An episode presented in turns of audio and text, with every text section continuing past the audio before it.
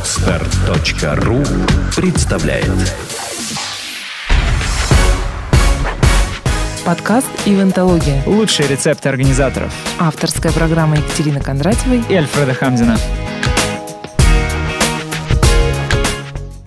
Добрый день! В эфире «Ивентология» – программа для организаторов событий, спикеров, участников выставок, пиар-специалистов, а также для всех тех, кому интересна внутренняя кухня мероприятий.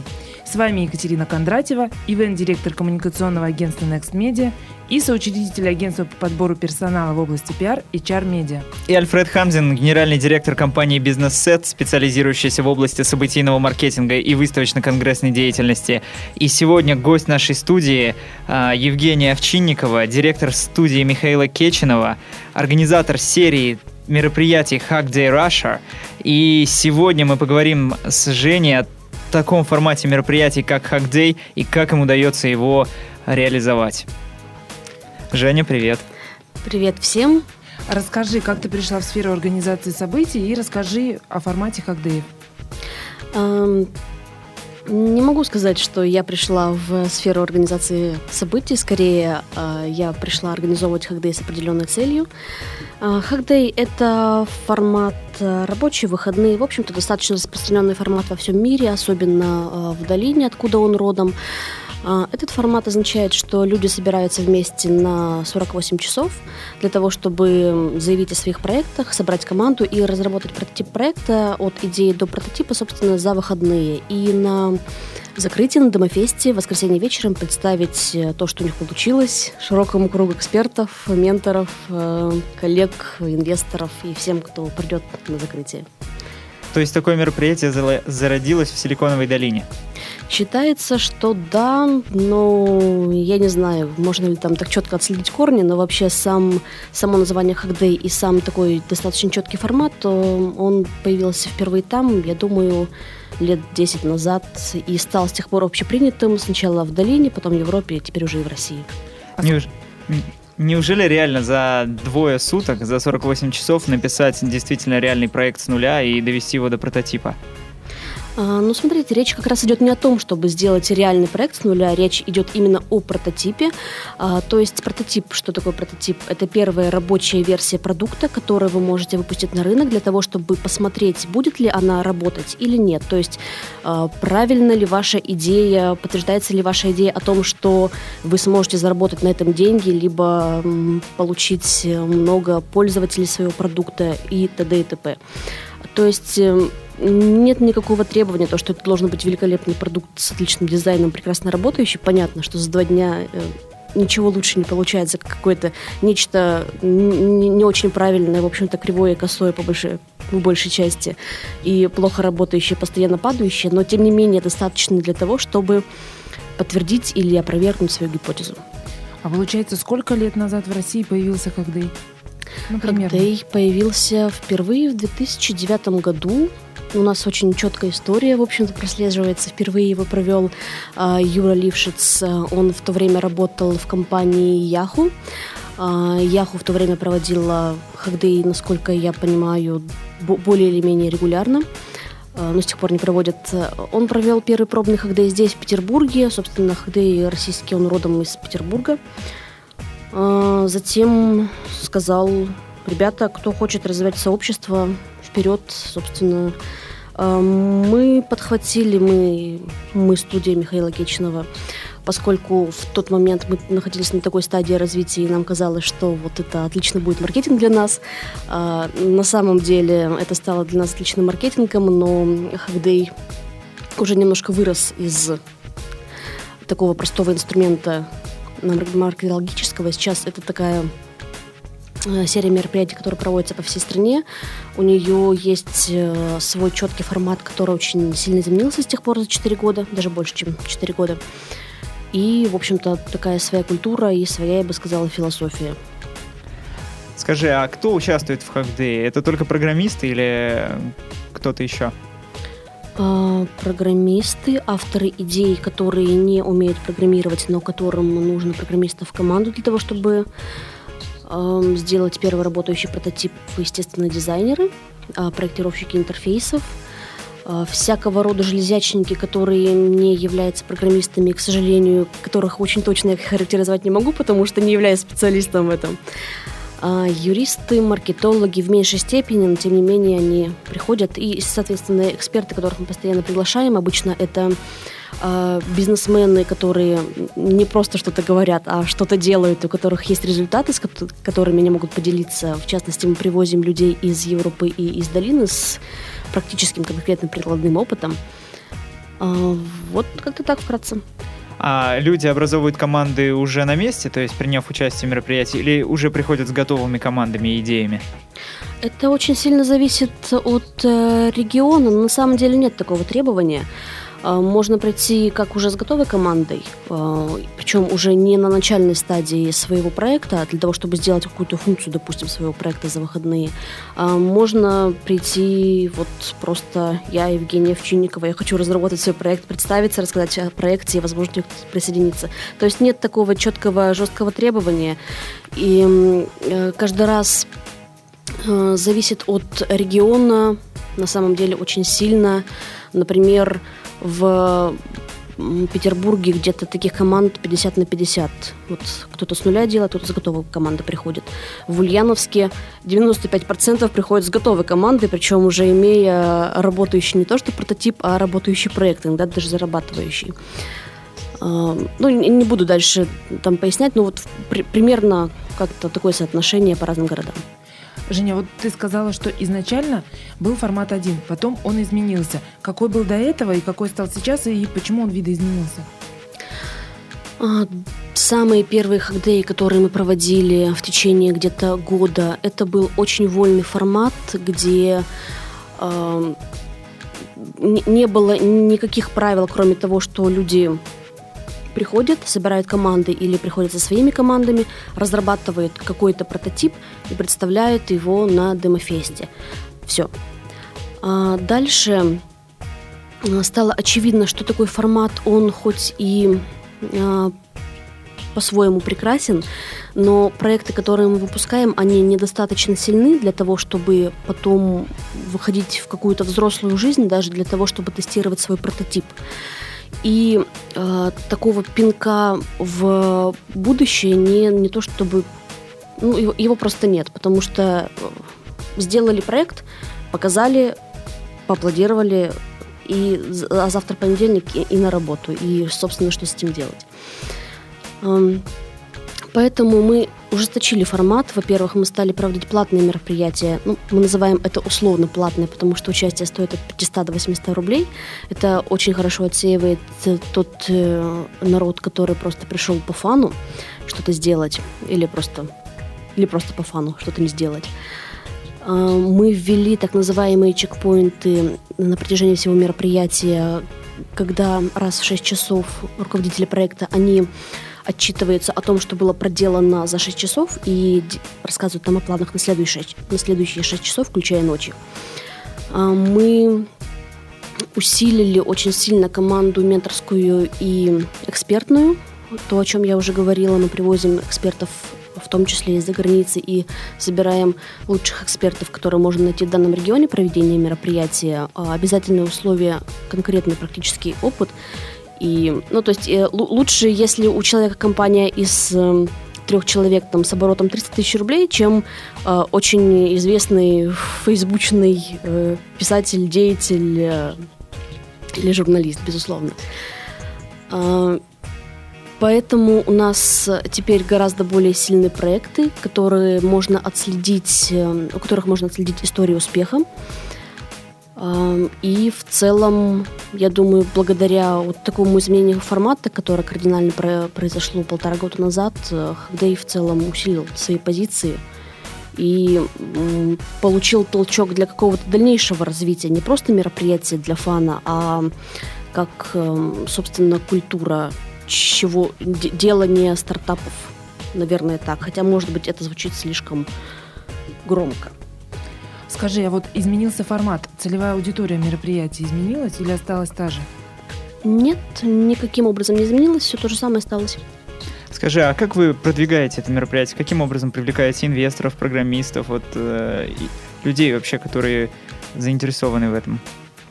А, самые обычные способы привлечения информационные вбросы в локальные СМИ, в общероссийские СМИ, профильные по стартапам, по программированию, по маркетингу.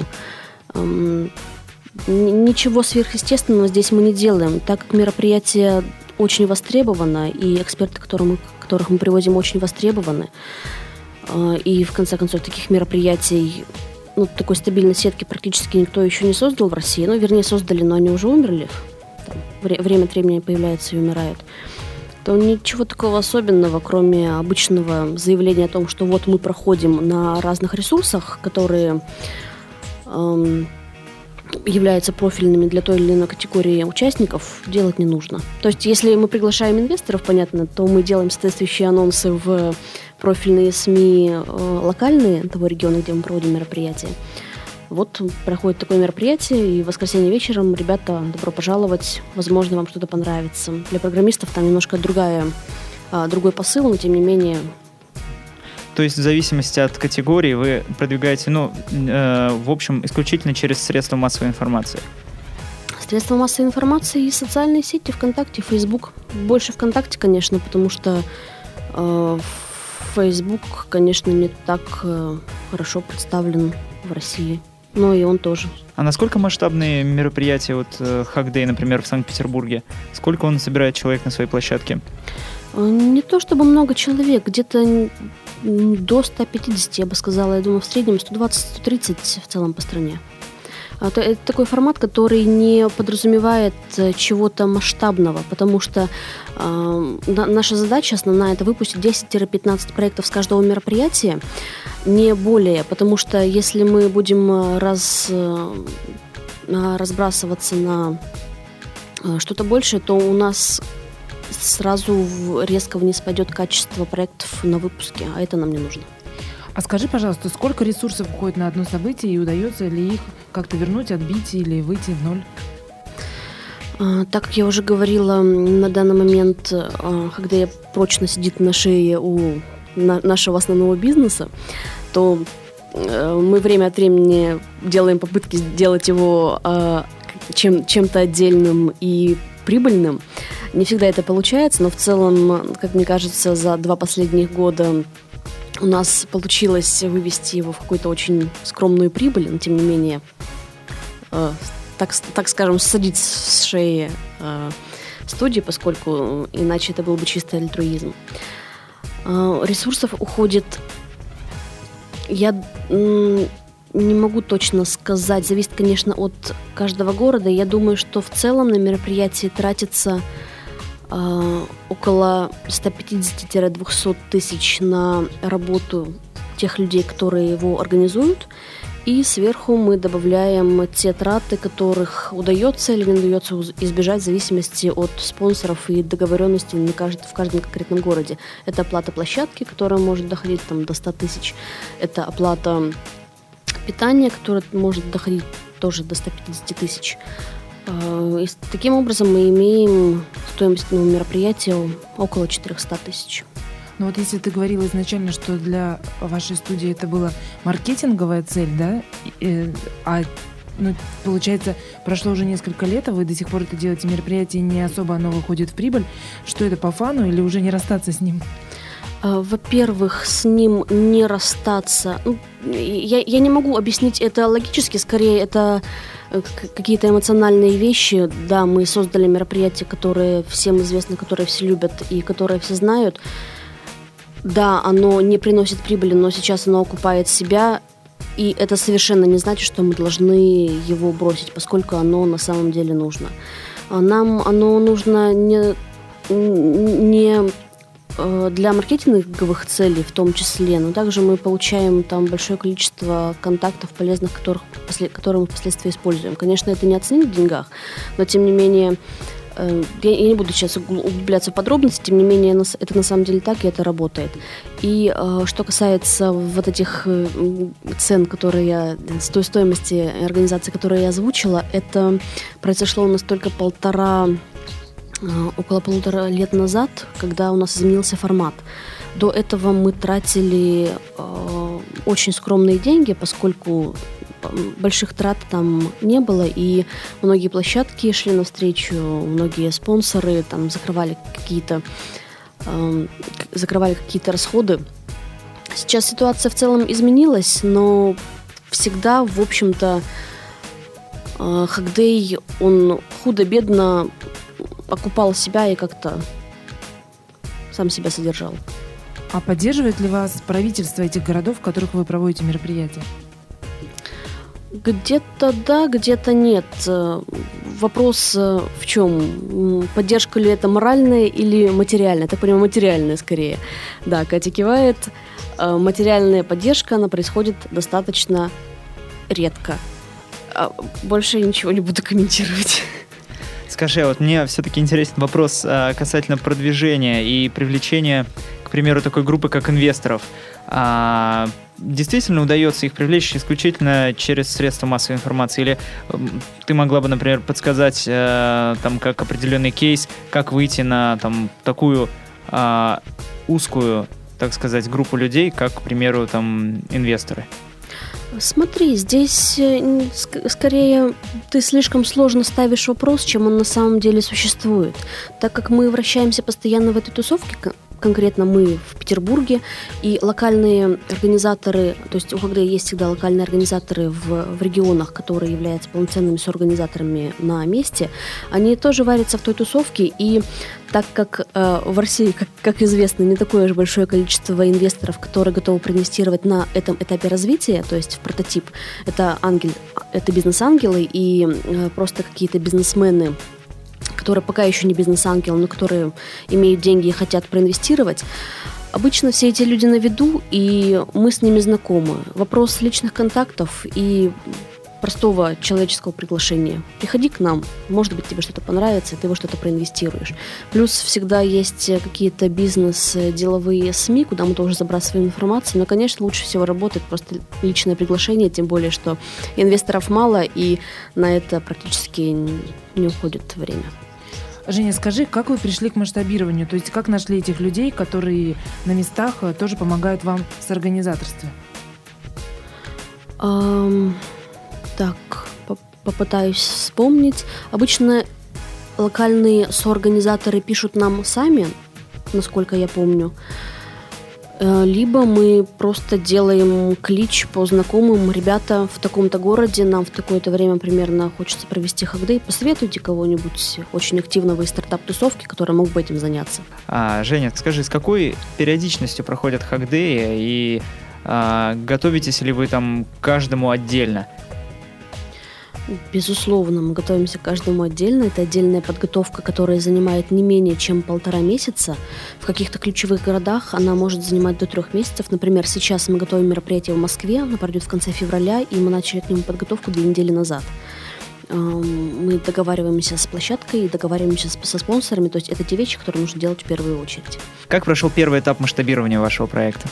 Первый город, в котором прошел Хагдей э, после Санкт-Петербурга, проведенный нами, это была Москва.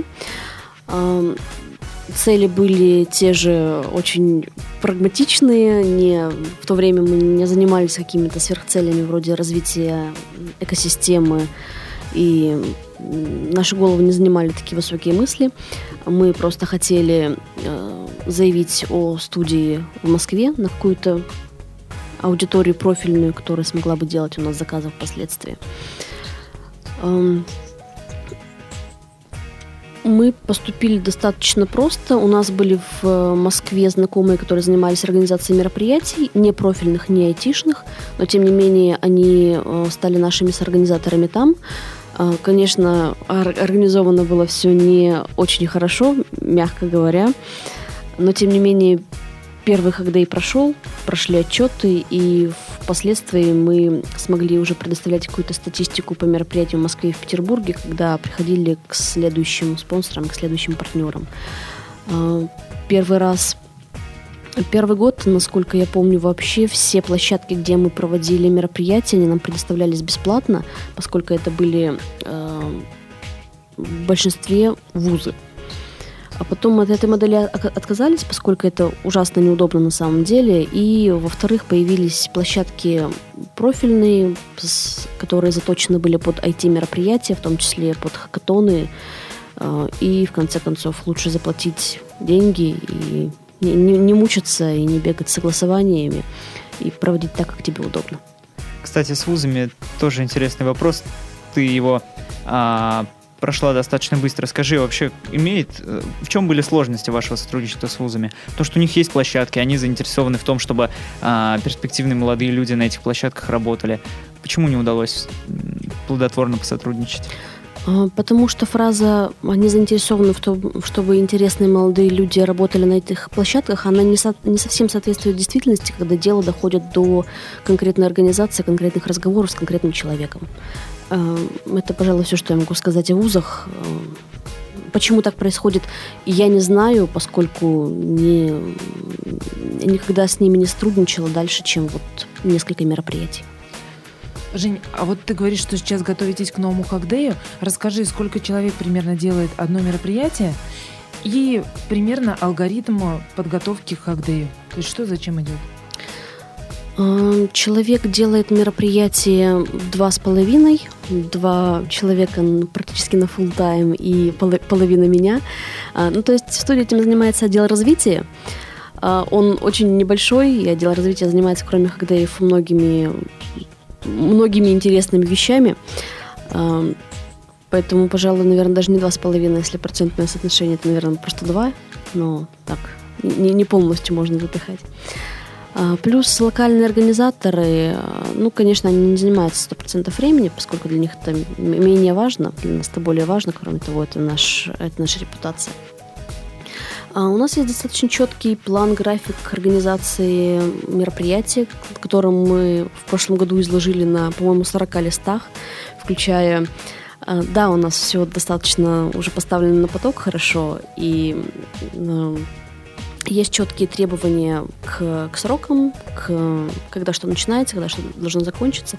То есть первое, безусловно, это поиск локальных партнеров. С ними финальные договоренности должны быть заключены за два месяца до мероприятия. Затем за полтора месяца мы э, от двух до полутора месяцев мы должны закинуть спонсорские пакеты всем потенциально всем спонсорам, которым потенциально может быть интересно это мероприятие.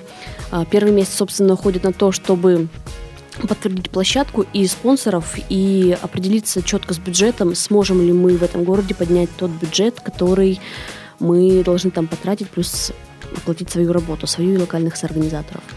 А затем за месяц до мероприятия идут уже чисто технические вещи, Э, вброс информации в СМИ для того, чтобы привлечь э, участников и экспертов менторов, и финальные договоренности с экспертами и менторами. И, ну, я не знаю, нет, нет, нет, наверное, смысла расписывать там более подробно, что за две и за неделю происходит.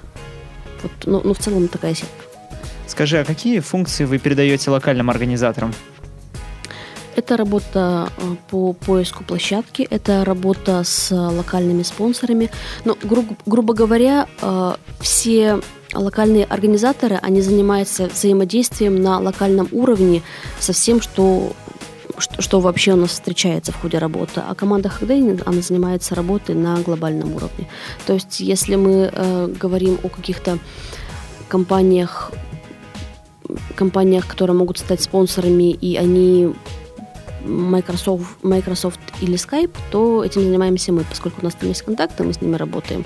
А если это какая-то локальная компания, которую мы не знаем, то логично, что этим занимаются локальные соорганизаторы. То есть все достаточно просто.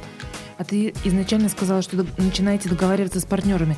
Это информационные партнеры или какие-то партнеры, которые предоставляют подарки или там какие-то сертификаты, или это все-таки вот то, что я сказала, вторые, это уже спонсоры. То есть э, как вы подразделяете, кто партнеры, кто спонсоры, и что одни предоставляют, что вторые? Возможно, я не совсем точно выразилась. Спонсорами мы считаем всех тех, кто дает деньги либо призы партнерами э, всех тех, кто дает все остальное. При этом мы разделяем информационный партнер или просто партнер. Вот и все. А просто партнер, он что предоставляет? А просто партнер в зависимости от э, города, там бывает разное. Он может предоставить свои автобусы для того, чтобы участники доехали до места проведения.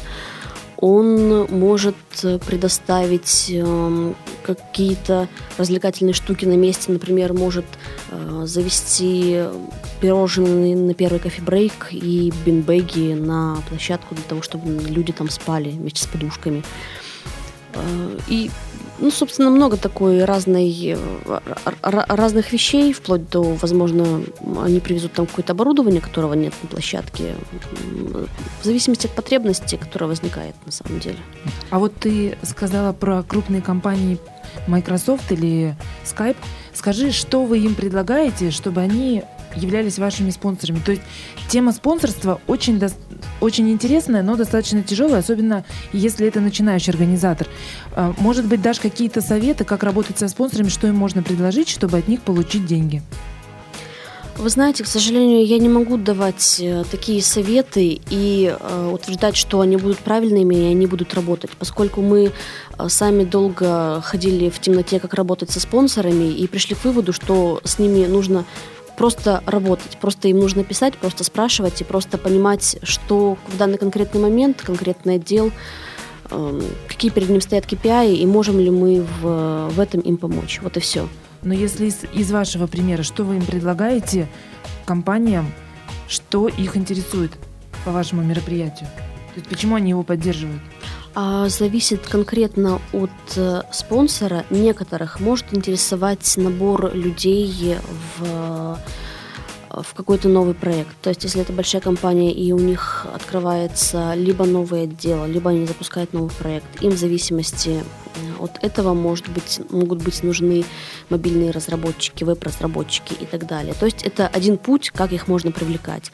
Другим компаниям им интересны проекты, которые можно потенциально потом встроить в свою экосистему. То есть тут речь идет уже о не о конкретных людях, которые пришли покодить, а о конкретных командах и о конкретных идеях, которые развивались на мероприятии. Здесь уже анализ идет чуть более глубоко, потому что смотрится и сама идея, и ее проработка, и команда, которая занимается реализацией этой идеи. Если это спонсор, который предоставляет питание, а, такие тоже встречаются достаточно часто, их задача очень простая. Обычно это те ребята, которые рассчитывают на то, что вот наша аудитория – это их целевая аудитория, и они привозят, допустим, коробочки с лапшой три раза за все мероприятие. И таким образом, возможно, у них появляются больше клиентов. К сожалению, мы вот э, таких ребят не, не отслеживали ни разу, не знаю, было ли повышались ли у них продажи после наших мероприятий или нет. То есть очень сильно зависит от спонсора. Слушай, а если говорить о спонсорах и партнерах, то, к примеру, информационных партнеров, а каким образом вы привлекаете? Ведь вы, наверное, даете не только там прямую рекламу, скажем, а какие-то там деловые СМИ также заинтересованы в сотрудничестве с вашим мероприятием и поддерживают вас. Каким образом и кто занимается, кто ведет диалог с ними? Диалог с ними занимается ключевой менеджер Хагдей, который сейчас Михаил Кулаков – не могу сказать, что мы даем им что-то большее, чем логотип на сайте, но, возможно, для них это очень важно, чем логотип на сайте и их имя в списке информационных партнеров. Очень важна, важен такой момент, то, что мероприятие, оно очень интересное и информационный повод, он тоже интересен, и СМИ просто интересно об этом писать.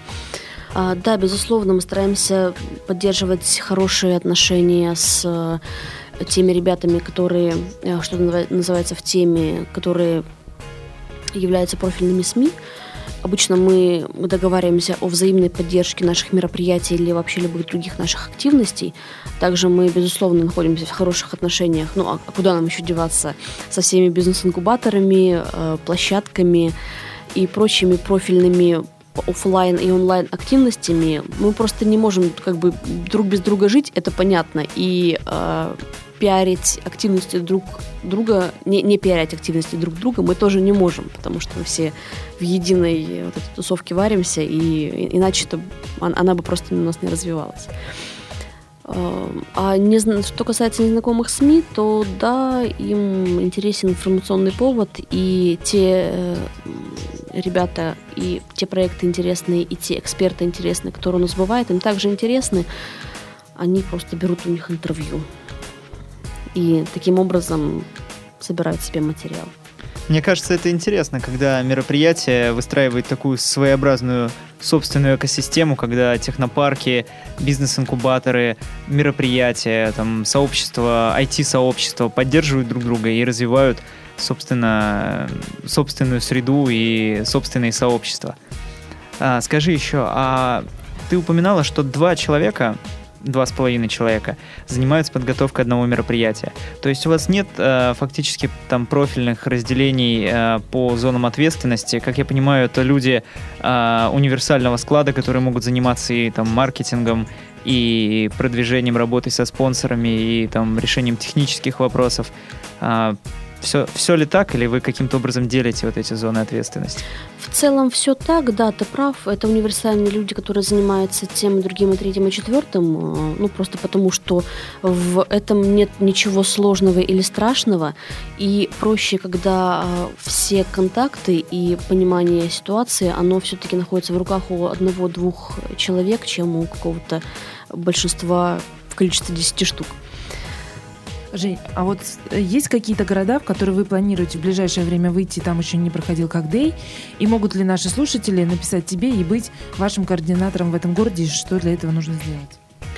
А, да, я могу назвать эти города, новые, новые города, это Челябинск, это Томск, это Астрахань,